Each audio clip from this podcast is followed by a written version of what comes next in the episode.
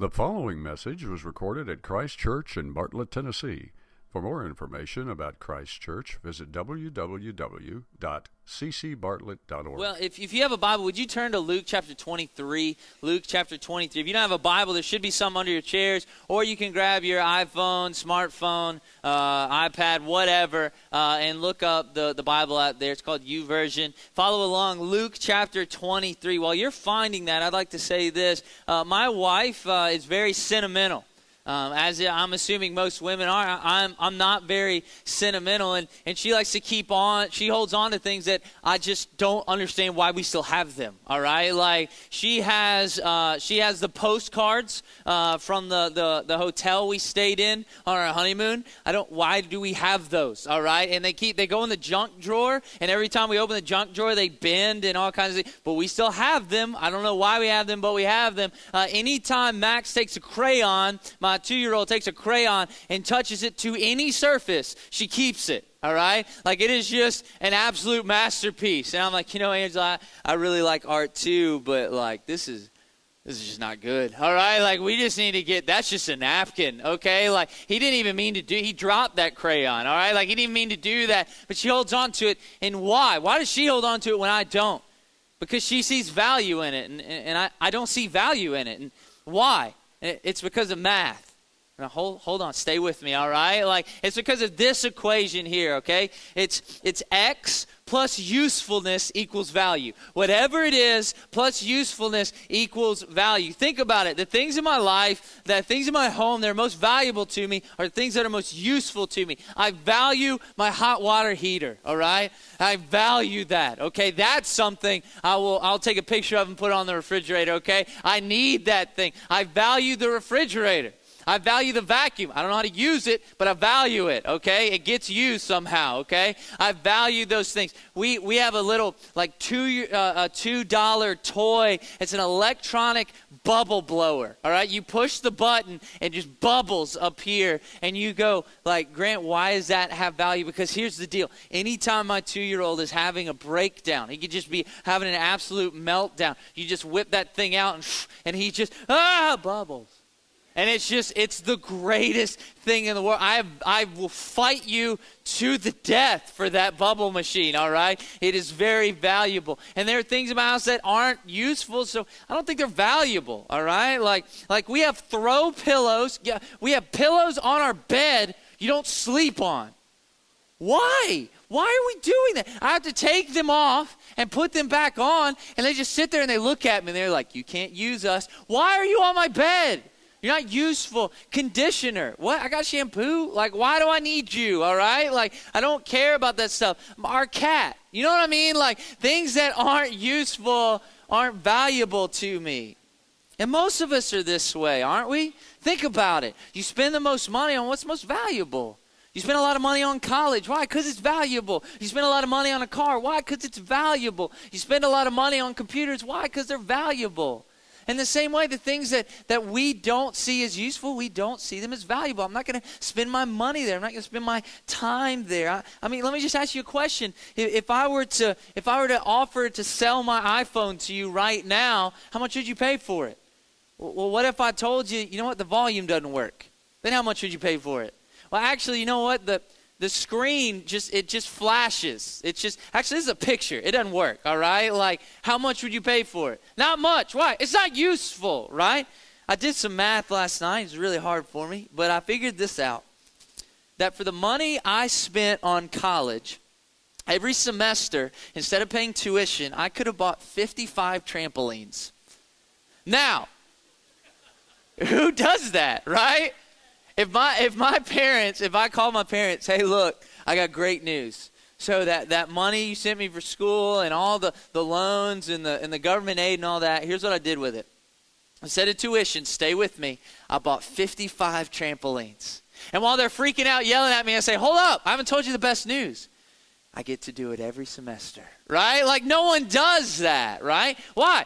We whatever's useful is value that's valuable to us now there's a problem when we think of that way when we think x plus usefulness equals value there's a problem and here's what it is if we're honest if we're honest we do that math with people when, when people stop being useful to us, when they stop helping us, they don't have value to us. They don't hold value to us. I, I mean, think about it. Like everybody's worked a job that with a coworker that they just, you know what I mean? Like that coworker. I used to work at Sears, um, and I sold appliances, and and literally like the most manual labor we ever did uh, was like switch out the signs. You know what I mean? Like it went on clearance, switch the sign out. Right? That's the most thing. That was the most lifting we ever did. All right. The most dangerous part of my job was a paper cut. You understand? And I had a coworker who could not do that job right? Like, like our manager would leave for the night and say, Look, you two are here. Every sign needs to be changed. And I would spend the rest of the night going behind him, switching the signs he was supposed to switch. And you know what? If I had to pick uh, who I was going to spend my time with at work, it's not that guy. All right, why? He wasn't useful to me. He wasn't helpful to me. So he didn't have a lot of value to me. You understand? I didn't ask him a lot of questions about his family. Why? Because I didn't care. Because he wasn't helpful to me. You get what I'm saying? We apply it to people, and, and if we're honest, we also apply it to ourselves. You know, when we don't feel useful, when we don't feel helpful, feel worthless.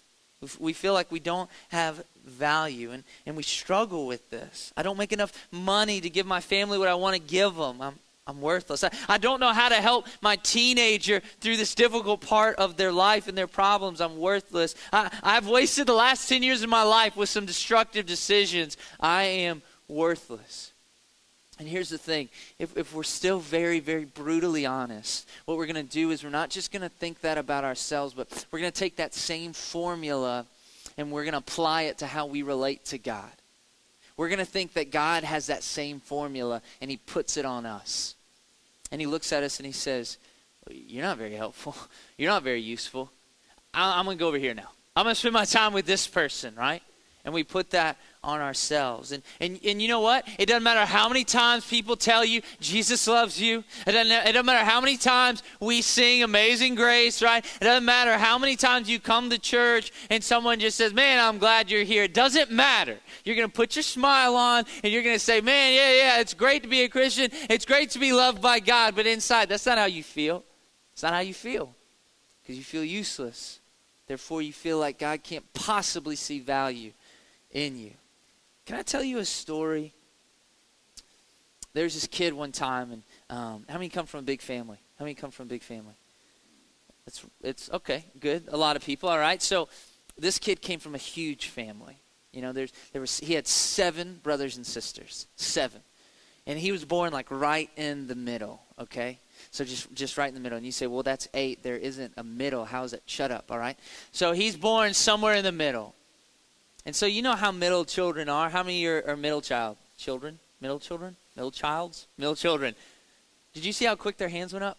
By the way, I am right. Like that's all right, middle child. We get it. All right. So anyway, they want attention, right? They're, they're always trying to be heard because the first one, they get everything, right? Like, like they're the ones you're most protective of. When they stump their toe, you cry. You get what I'm saying? And the last one, they're the baby, okay? And so they're fragile and they're porcelain. The middle kid, they're the, they're the test dummy. You get what I'm saying? It's the middle kid that you're like, I don't know if this is safe. John, go, come jump on this trampoline real quick. I'm going to keep your brother and sister here. Go ahead, buddy. Now, don't worry about taking your shoes off, whatever. Don't worry about it, all right?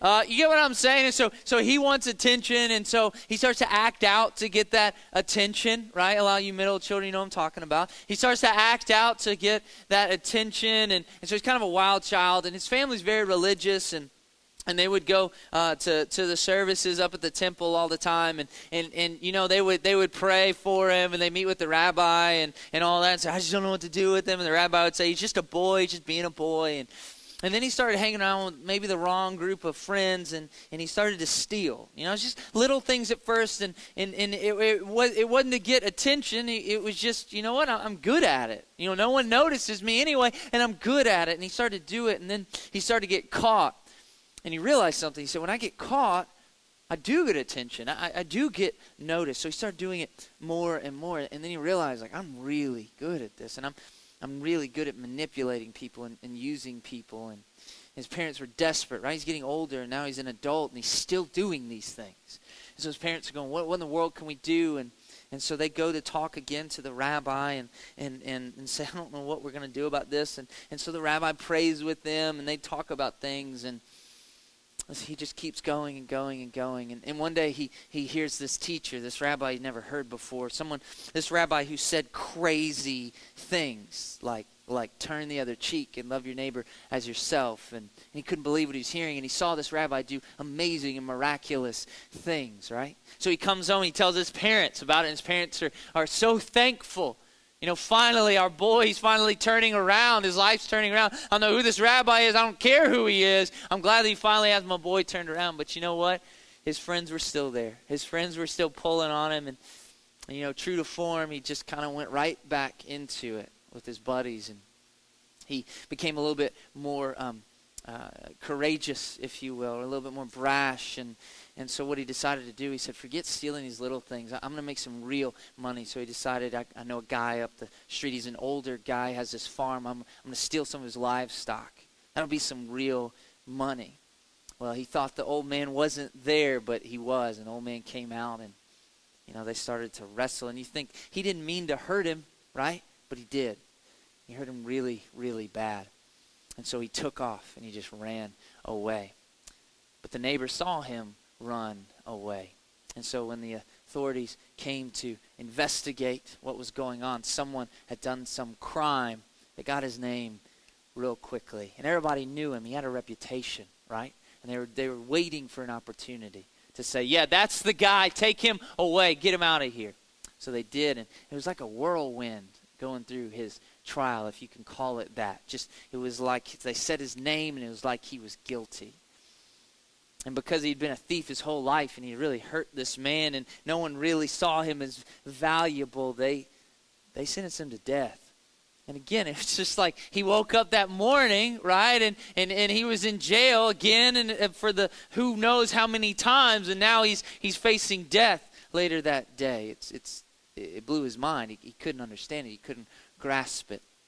And so he started to march up to where they were going to execute him. A huge crowd had gathered. Surely it wasn't for him, he thought. And so he starts to go towards um, where they're going to hang him on a death spike. And they put the nails in his hands and his feet. He can't imagine that, to- that type of pain. He never thought it would ever be him.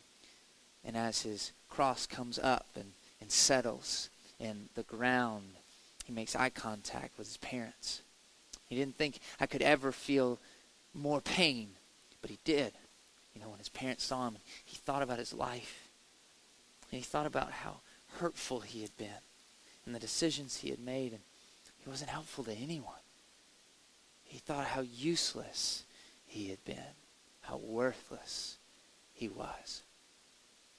What a wasted life, right? What a wasted life.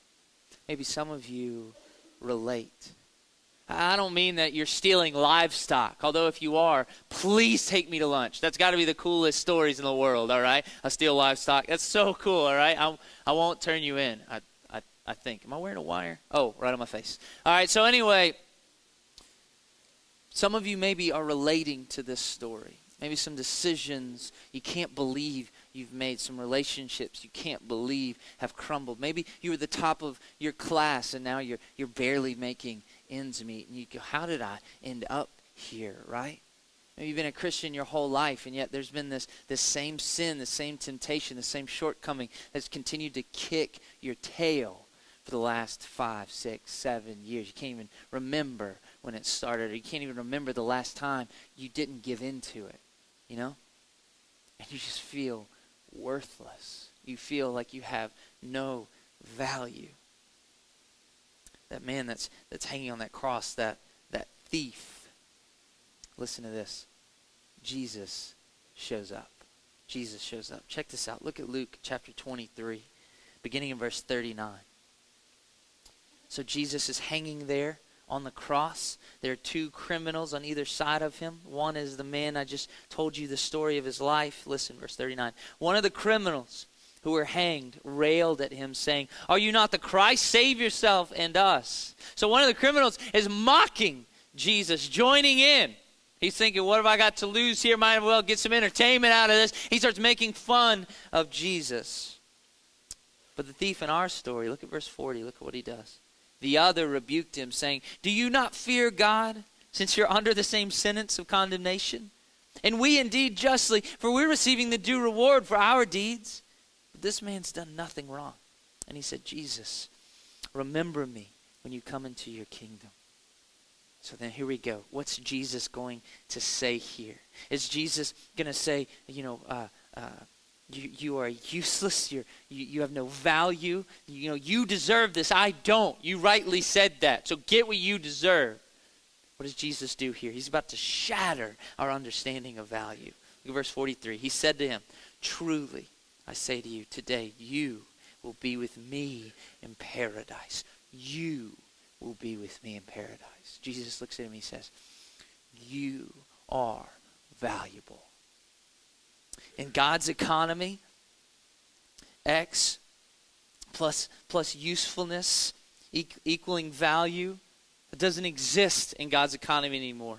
X equals usefulness does not equal value anymore. God says it's not true. You know what equals value now? You. You do. Why? Because you're useful? No. Absolutely not. Our best attempts at being useful to God, you know what the Bible calls them? Filthy rags. That's what the Bible says about him. It says filthy rags. I'll, I'll give you an example. My uh, uh, my son, uh, he sees my, my wife vacuums the, the, the rug every day. We have two dogs um, and a cat, and so you have to constantly vacuum, or you just look you just look like Grizzly Adams. All right, like and so anyway, she's vacuuming. So my son has this little toy. It kind of resembles a vacuum, and he will push it around the room, vacuuming with mommy. Right, and and and even when she's not vacuuming, if he sees something on the carpet, he'll go get his vacuum and he'll run it over the rug. It's very cute completely useless. Do you understand? Like, like he will go over there and he'll be like, "I got it right." Do do do do do. Look, Daddy, I did it. And uh, you know, what am I going to say to him? No, son, you didn't. You know what I mean? Like, you are not helpful. You are not valuable to me because you are not helpful. Stop talking to me. Right? Like, what? What am I going to say to him? No. What did God say to that thief? Here's what he says. And here's what I would say to my son Son, what you've done, this, well, it is what it is. But here's the deal Son, I love you. And that's what Jesus says to this thief. He says, you know what? You're, you're not valuable to me, right? You're, you're, not, you're not useful to me. You're not, you're not useful to this society. In fact, they're here to make sure you're dead, all right? Because you'll know you're not useful at all. You're not helpful. And Jesus doesn't, he doesn't sit there and, and rail him. He doesn't judge him like, like he could. Instead, he looks at him and he says, you are valuable. And you might say, is this really true? God really thinks I'm valuable? Me? Yes. And he proved it. Romans 5 8. But God shows his love for us in that while we were still sinners, Christ died for us. While we still hated him, while we were still his enemy, while we still did everything we could to take glory away from him, he died for us. Why? Because we're useful? No. Because we're valuable. Because he's called us valuable. Look at this thief. I, I highly doubt that while Jesus was on the cross, he saw my face. I highly doubt that. I highly doubt that he thought Grant Thomas Nixon, 1984. I highly doubt that crossed his mind. But you know, you know who he did think of? You know whose face he did see? The thief. The thief on the cross. And so you know what? Because he saw that thief, he did see me. Because that is me. That's absolutely me. So as Jesus is, is marching to his death, there he is. There's that thief. He doesn't know. He doesn't know the encounter he's about to have with Jesus, but Jesus does. And the whole time, people are, are yelling and throwing things and mocking them, calling them worthless, trash, garbage. And Jesus says, No, no, no. That one, he's valuable. He's valuable and he's hanging there and he looks over and he sees the thief's face as he finds his, his parents in the crowd. And he sees the shame and the guilt. And he says, No, no, no. You're valuable. You're valuable to me. And he says the same to you. He says, I, I see your pain. I, I see your past. I see your weaknesses. I see all the ugliness you try to cover up. I see the things no one sees. And you know what? You're valuable. I love you. Isn't that incredible? And I don't want you to believe for one second the lie that you are not valuable. I don't want you to believe for one second the lie that you are defined by your sin, that you're defined by your shortcomings, because in Jesus, you aren't. 2 Corinthians 5:17. Therefore, if anyone, raise your hand if you're an anyone. Would you raise your hand? Anyone? Is there any anyone's in here? Raise your hand. Some people are dead. Their hands aren't up, all right? Call an ambulance. If anyone is in Christ, he's a new creation. The old has passed away. Behold, the new has come. Anyone. So, so listen to me. Listen very carefully. Jesus didn't hang on the cross because you're righteous, because you aren't. He didn't hang on the cross because you're good, because you aren't. He didn't hang on the cross because you're useful, because you aren't. You just aren't. He didn't hang on the cross because you're perfect, because you aren't. I don't know, you're probably pretty cool. Right? He didn't hang on the cross because because you had it all together, because we don't have it all together. But he hung on the cross because in and of himself, he looked at you and he looked at you and he looked at you and he looked right at you and he looked at you and he looked at me and he says, You're valuable. You are valuable. And he hung on the cross, and that cross will stand forever, showing us that, that we are valuable. You're valuable, and you're valuable, and you're valuable, and you're valuable. You are valuable. Want to hear something crazy? Because we're valuable, here's what that means others are valuable too. You say, Grant, why couldn't you just stop the sermon there? I know, I wish I could have. Others are valuable too. You can't write people off as lacking value because they aren't useful. You have to do God's math now, which is others plus or minus usefulness equal value. And you say, Grant, that's not a real equation. Would you shut up, nerd, and try to hear what I'm trying to say? All right? Others, regardless of their usefulness, equal value. That means prison should be full of Christians loving prisoners. I'm not joking. Hold up. I give a lot of examples in this stuff, and I say, we should do this, or maybe we could do this, or maybe we could do this. Like, I'm not joking, all right? I'm not just saying that, okay? I'm serious. I'm not saying that, that you should wait on some prison ministry. I'm saying you should tomorrow. The prison, maybe a lot of you drive by. I drive by it every Sunday. Maybe the prison you might drive by every single week, every single day. Seriously, contact them. Find out how you can love the prisoners. I'm not joking. Others equal value. Nursing homes should be full of Christians loving the residents, but I don't have any family members in the nursing home. So that means they're not valuable to you because they aren't they aren't related to you. They should be full of us and I want to say this. I want to say this real quick. When we think about evangelism, we think about bringing people to Jesus. We think about youth and students, and that's awesome. That's incredible. And we think about, you know, people in their 20s, 30s starting off, young families. That's great. My grandfather came to Christ at the age of 73, three months before he passed away. 73. How many people are sitting in nursing homes right now? Can't get up, can't come to church, even if they wanted to. And they need Jesus. We should be there. They're valuable. That coworker gets on your nerves, valuable. That family member that keeps burning bridges, valuable. The, the hungry people on Jackson Avenue we're going to feed today, if you want to go be here at 1 o'clock, those people, valuable. The person you've written off because you know what? Reconciliation at this point, that's going to be a little bit too awkward. Valuable the person old or young in this church that you just don't get. I don't know. I don't know where they come from. I don't like their music. I don't like their hair, right? Like, I don't get it. Like, how is their hair white and blue at the same time? You know what I mean? I don't get it. Valuable. They're valuable. You want to hear something even crazier? God doesn't just shatter the X plus usefulness equals value, He rewrites the formula. Now that you equal value, listen to this. You plus God equal useful. You're useful now because you're valuable. Not the other way around. Hear me on this. Not the other way around. He loves you, so he wants to give you purpose and meaning. You're useful now because you have value in God. Not the other way around. All right? If you struggle with your value, then you're simultaneously going to struggle with am I am I unusable? And you say, "Okay, so God loves me. Okay, fine. I have value. Sure, whatever. The cross, I get it. I'm I'm loved. I have value. But you know what? He can't use someone like me because you're valuable. He's made you useful.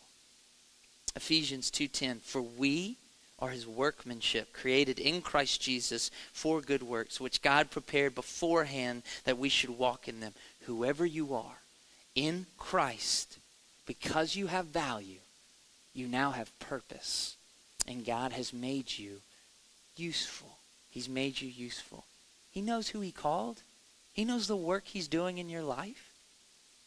You, you, you, think he, you think he calls you and then he's like, oh, wait a second. I didn't know how useless you were. He knows what he's done. Let me prove it. Let me prove that anyone in Christ has purpose and anyone in Christ is useful. Look here verse 23. This criminal was a Christian for a matter of hours. You understand? I don't know how long I, have been a Christian. Most of my life, though, definitely most of my life. For some of you, it's the same way. I mean, I remember being baptized at six years old. All right, so so for most of my life, about 23 years of my life, I've been a, a Christian, if, if you will. And so most of you probably are the same way. This guy, the thief on the cross, hours. That's it. He's been a Christian for hours. That's all he's got. But so you say, how could he be useful? Remember this God doesn't want the most successful, educated, nice, good looking, best. God wants the faith filled. That's what He wants. He wants people of simple faith. And what a faithful person, uh, w- with God, a faithful person can do anything. The thief is faithful. Look at verse 42. Jesus, remember me when you come into your kingdom. Here's what it is the thief had faith. He looked at Jesus. He wanted God. He wanted Jesus, and he got him. That's it. That's faith. He wanted it. He wanted God to do something in his life, and God did it. That's faith. Isn't that incredible? And God used him. And let me prove it. There's two examples just from his, his life as a believer. Isn't that funny? His life as a believer. Hours. Hours as a believer. Look at what God does. Number one, his faith. His faith. God did incredible things through his faith. His faith is an example to us today. And you say, but it was so small and it's so short. Absolutely. But look, he wanted Jesus and what? He got Jesus. And even today, we, we muddy the waters of faith so much, don't we? We, we get into theological and, and doctrinal arguments and we use really big words, right? And, and, and we say, you know, this is, a, this is what faith is, but the thief gives us a beautiful example of what faith is. I want Jesus. That's what faith is. I want you. God, I want you to do something in my life. I'm helpless and I want you. I'm desperate and I want you. Isn't that what faith is? It absolutely is. And the thief is an example of that. This condemned thief, an example to the world now through what faith, um, that, that faith in God can save anyone. Secondly, look at his act of justice. You say, What are you talking about? He hung on a cross. What is justice? Justice is righting a wrong. What did he do? He stood up for Jesus. Verse 39 the criminal that, that's hanging on the cross next to him says, Are you not the Christ? Save yourself and us. But what does he do? He rebukes him. Do you not fear God since you're under the same sentence of condemnation? And we indeed justly, for we're receiving the due reward of our deeds. This man's done nothing wrong. So what did he do? He righted a wrong. He took a stand for Jesus. And you say, but it was so small. He said it, and it's not like they went, oh, he is? Oh, he's innocent? Get Jesus, get him down. Get him down. Call a doctor. It's not like everyone that heard him say that went, oh, really? Oh, okay, well, we're going to follow Jesus now. But look, we're still talking about it today. And it's it echoes and it's been echoed a million times over the, the, the greatness of Christ and the power of justice. It's a great example to us. Through, through a faith filled person, God can do mighty acts in the smallest, the smallest act, the smallest stance for justice, righting a wrong. So, what wrong are you afraid to right? Because what could you do? What in the world could you do? This, this man hanging on this cross, his single rebuke, this very small act of justice, was used as a testimony and is still used as a testimony about the King of Kings. Isn't that incredible what God did? So, what act of justice are you not acting on? Because what can I do about it? I'm just one person. Is it human trafficking? Is it hunger? Is it poverty? Is it our children's ministry? Children who need someone to be consistent in their lives, showing them that they have value. I know I've already said we need help in the nursery, but I can't stress it enough. I think about, as an adult, I can name you the children's workers that I had as a little kid. I can name them to you. They were the first people, besides my parents, they were the first people to show me that in Christ I have value. Is that it? Is that what God's calling to you? Working for healing in your family relationships? Start small. Take that first step. Get information. Ask questions. Step out. We may have a small faith. We may uh, work a small act, but we have a big God. Do you understand? You might say, My faith is small. My actions are small. Fine. But we serve a big God. A big God. So you're valuable and now you're useful. So let me ask you this question What are you doing to show others their value in Jesus? Or maybe the question should be this What are you not allowing God to do through you? Is it to prove to a child in our nursery that God's love is real because you're consistently there? Is it to show a student that, that this faith is better than anything out there for them because you're giving your time to hang out with them and show them that they have value? Is it to prove to your neighbor that God is real because you keep pursuing them and building a relationship with them? Is it, is it proving to your family member that God's love is real because you're going to forgive them no matter what? Is it, is it righting a wrong or a being forgotten like, like so many orphans are, so many elderly are, so many widows and widowers are, prisoners are, singles are? And is it, is it spending time with them and, and touching their lives? Is it begin to fight? Is God, is God saying, I want to begin to fight poverty in our city, human trafficking in our city, racism in our city? Is it to touch the untouchable? Volunteering your time at Friends for Life in Memphis, showing the HIV and AIDS population in Memphis that they are valuable? Is it getting, uh, getting down there in, in, in eye level with, with the homeless in our city, getting to know them, showing them that you aren't just a project, all right? You aren't just volunteer hours, you're a person and you're valuable. Is it to work with middle schoolers? Which I'll tell you this It'll be the hardest and most rewarding and fun time of your life. And you say, but I'm too old. Are you too old to be consistent? A consistent presence in their world? Showing them that they're worth your time? Showing them that they're worth every gray hair they're going to give you? Right? Is God calling you to change your life, to give up things, maybe to give up everything, maybe to change careers, maybe to not retire? What could God possibly be calling us to do? Listen to this. The second half of the greatest commandment, the, the first part is to, to love the Lord your God with, with everything. The second half is to love your neighbor as yourself. Imagine what our community, our city, our state, our nation, our world would look like if we did that.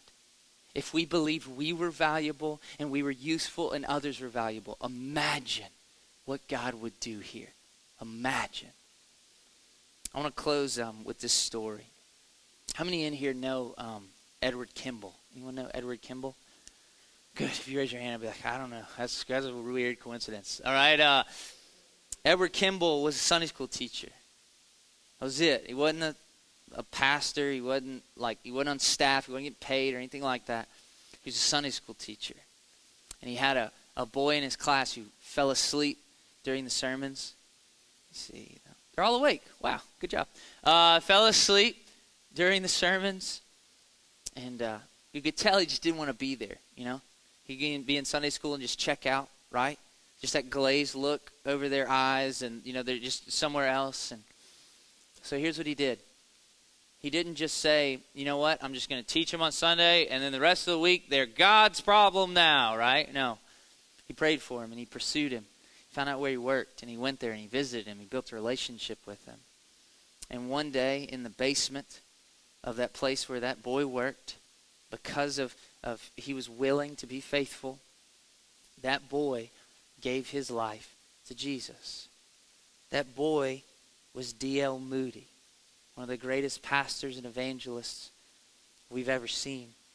Moody spoke at a small church pastored by Frederick Meyer uh, overseas, and Meyer became an evangelist because of the sermon he heard that day and came to America. And a young man named J. Wilbur Chapman heard him speak and surrendered his life to full time ministry. And Chapman invested his life into a volunteer in the ministry and the evangelism network he started. There's a volunteer he invested his life into. And that volunteer was named Billy Sunday. Billy Sunday became an incredible evangelist and brought thousands to Christ. Billy Sunday's preached a crusade in Charlotte, North Carolina. And there's a group of people who were so inspired by his call to revival and seeking revival for your community that they started another revival. And they invited a man named Mordecai Ham to preach. And every night Mordecai Ham preached, the 16 year old was there every single night. And the last night, the 16 year old surrendered his life to Jesus, and that 16 year old was named Billy Graham. And hundreds of thousands of people have come to Jesus because of that ministry. Where did it start? Where did it start? Edward Kimball, a Sunday school teacher who believed I'm valuable. I, know I've made mistakes. I know I have a past. We all have pasts. I, I know I'll continue to make mistakes. But because of Jesus, I have value, and I'm not defined by those mistakes. I'm defined by Jesus. He said, I'm valuable. And because I'm valuable, others are valuable. And so I'm going to give my time to show that to people because I'm useful now. I'm useful. And God's going to use me to show others that they have value. So I don't know a lot about the Bible. I don't know a lot about teaching. I don't know a lot about students, but I'm going to be the Sunday school teacher for these boys here, for these students. Oh man, this is scary. Oh man, I'm over my head. But you know what? They have value, and God can use me, even me. God can use me. And I'm going to pursue these kids and I'm going to let them know they are valuable. And because he believed he was valuable, because he believed others were valuable, because he believed God could use him, God changed the world. You get that? God changed the world through a faith filled, simple small man, God changed the world. Let me pray for us. Lord Jesus, I don't know what you're going to do with your word this morning. I have no idea. But I'm excited. Because I think you're going to do something incredible with it. I, I believe you are that God, when, when my brothers and sisters out here, those who are followers of Jesus, Lord, when we define ourselves by our shortcomings, by our, our failures, may we look to the cross and say, no, no, no. Just like Paul said, no, no, no, that's not me. That's the flesh in me. That's that's a sinful nature, but but that's not me. I'm not that. I'm new. And Lord, when we see other people, May we see them the way you see them. Not write them off, but Lord, give us a heart to see others as valuable. And Lord, may we not be frozen by fear, paralyzed by our past, but instead say, you know what? Because I'm valuable now, I'm useful. And God, here's my prayer. Here's my prayer. For the people in this room and the people all throughout our city who've heard your word and believe they're valuable, believe they're useful. God, would you bring revival to this city? Would you change the city forever? Lord, would you move your people to go out and simply show others they're valuable because we serve a God who says so. We serve a God who proved it, who laid down his life for them, and then took it back up again for them. Lord, would you change us and change this city forever? Lord, for those in this room, maybe this is the first time they realize they're valuable. Maybe this is the first time they realize what you did on the cross is for them too.